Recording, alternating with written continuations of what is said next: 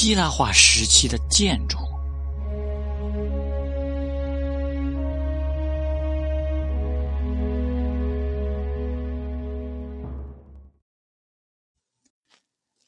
将希腊化艺术从古典希腊艺术中区别出来的诸多特征，在小亚细亚西北至帕加摩斯的宙斯祭坛中达到了顶点。它显然是古代世界所创造的最大雕塑群，这是如此宏伟且令人印象深刻的作品，以至于往后圣经启示录的作者称它是撒旦的宝座。具有讽刺意味的是，这祭坛的兴建乃是为了纪念那场使罗马跃居东地中海主宰力量的战役。它以不止一种方式庆祝着希腊化世界步入尾声。帕加摩斯向来是赐教的王国，直到公元前230年才有所改观。当时国王阿塔勒斯一世击败了从北方来的高卢军队，因而暂时地自立为小亚细亚之主宰。这个事件以一系列描绘死亡和濒死高卢人的雕像来加以庆贺，这些如今只能从以后的复制品得知的雕像，预示了一种独特的帕加摩斯风格之兴起。此风格乃是应其赞助者之高度文明的要求而生。在这杰出的雕像中，战败者被赋予了尊严，甚至是高贵气质；而希腊化思想中那些内省与精神化潮流，以及主张肉体是灵魂的囚牢，在此得到了典型表达。当生命慢慢从濒死的高卢人的躯体流失时，精神却依旧毅力坚持。将它与埃基纳的拜道战士做比较，将会显示出在表现性上有多大的进展，以及在纯粹的雕刻性力量上又丧失了多少。宙斯祭坛约在上述事件50年后建立，它屹立在6米高的平台上，周围环绕着一道伊奥尼亚式柱廊，入口通道在背后，因此必须环绕建筑一圈后，通向祭坛的阶梯才会映入眼帘。环绕基座是一座高约 2.3 米的雕刻横饰带，其中只有部分幸存，全长超过90米。在与祭坛同高的柱廊内墙上，第二道横饰带长约73米，高约 1.5 米，然其保存下的更少。建筑的其余部分于19世纪末挖掘出土后拆解，并于1900年左右在柏林博物馆重建。第一个较大规模的横饰带表现诸神与巨人间的一场战争，诸神与浮雕石板同高，巨人则更高大，能够看见的只有他们那庞大威胁性的躯干，肌肉像大块坚硬的结露般肿胀，皱眉之下的眼睛鼓起，并在极度痛苦中咬紧牙关。痛苦扭动的庞大人像似乎扭曲拉长，几乎要扯裂般的各种紧张激烈盘旋的姿势，看似毫无节制，实则加以计算，而这促成了整体构图的动态整合。在其中可以很强烈地感受到韵律感，一种如此令人慑服的造型韵律，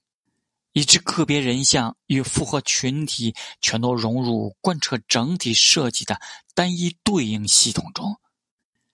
近乎圆雕的切割与较浅的浮雕制造出强烈的明暗对比，增强了戏剧性，并且似乎反映了奥林匹亚诸神与地上巨人间的那场浩大宇宙性冲突。事实上，这种效果更属于绘画性而非雕刻性，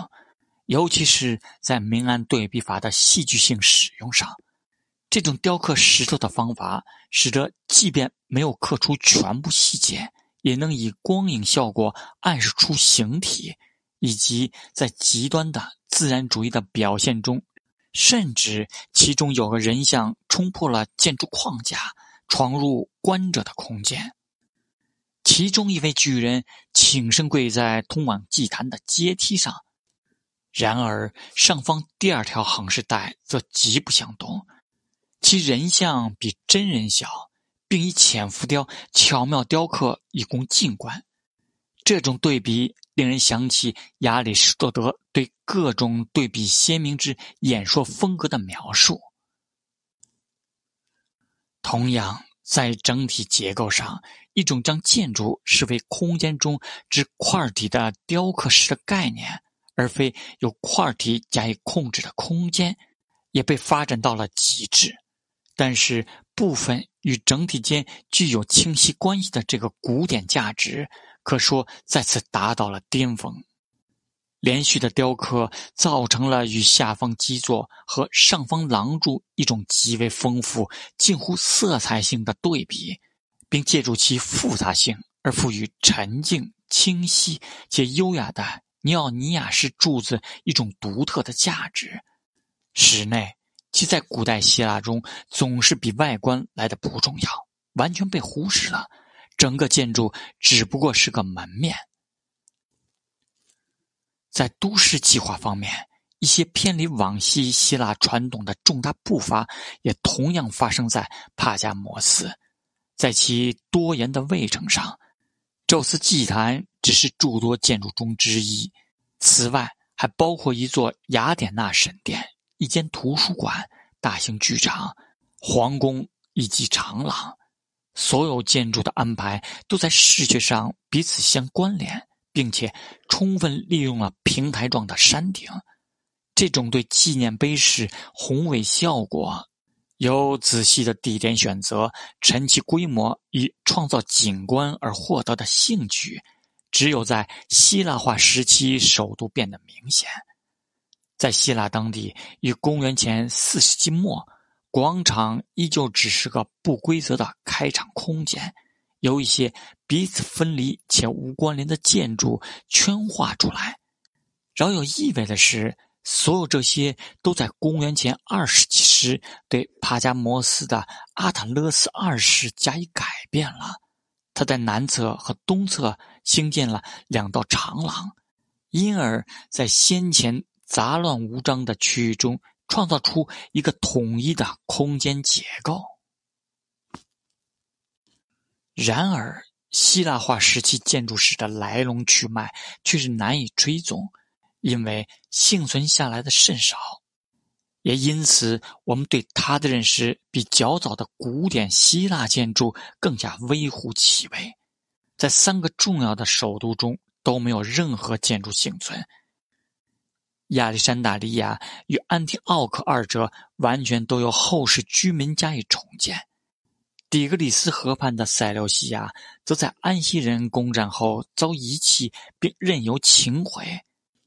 帕加摩斯的宙斯祭坛以及雅典的有着巨大科林斯柱式之奥林匹亚宙斯神殿，其于公元前174年动工，但到公元前130年才完成，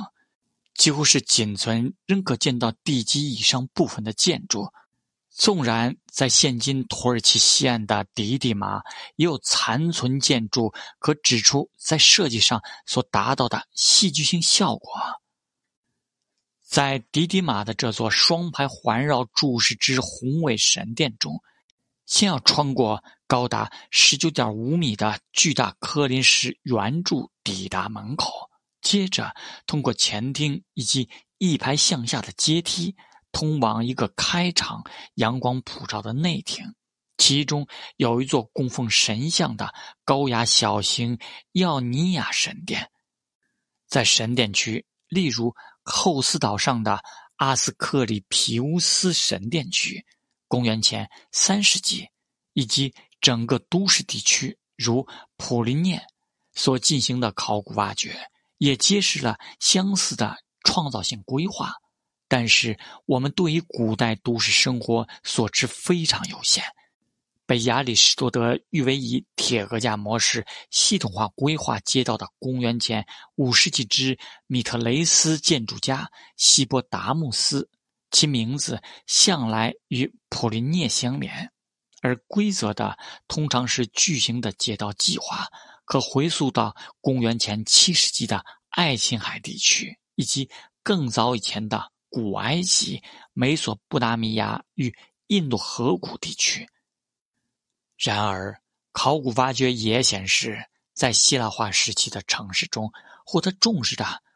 不仅是显要的公共建筑本身，而且还有这些建筑的组合所能达到的纪念碑式效果。此外，也包括私人住宅的规模与装饰丰富性的扩增。这些住宅有彩绘的墙壁以及铺设着精巧卵石镶嵌的地板。这情况如同亚历山大出生地马其顿的佩拉以及提洛岛，后者为奴隶交易的重要中心。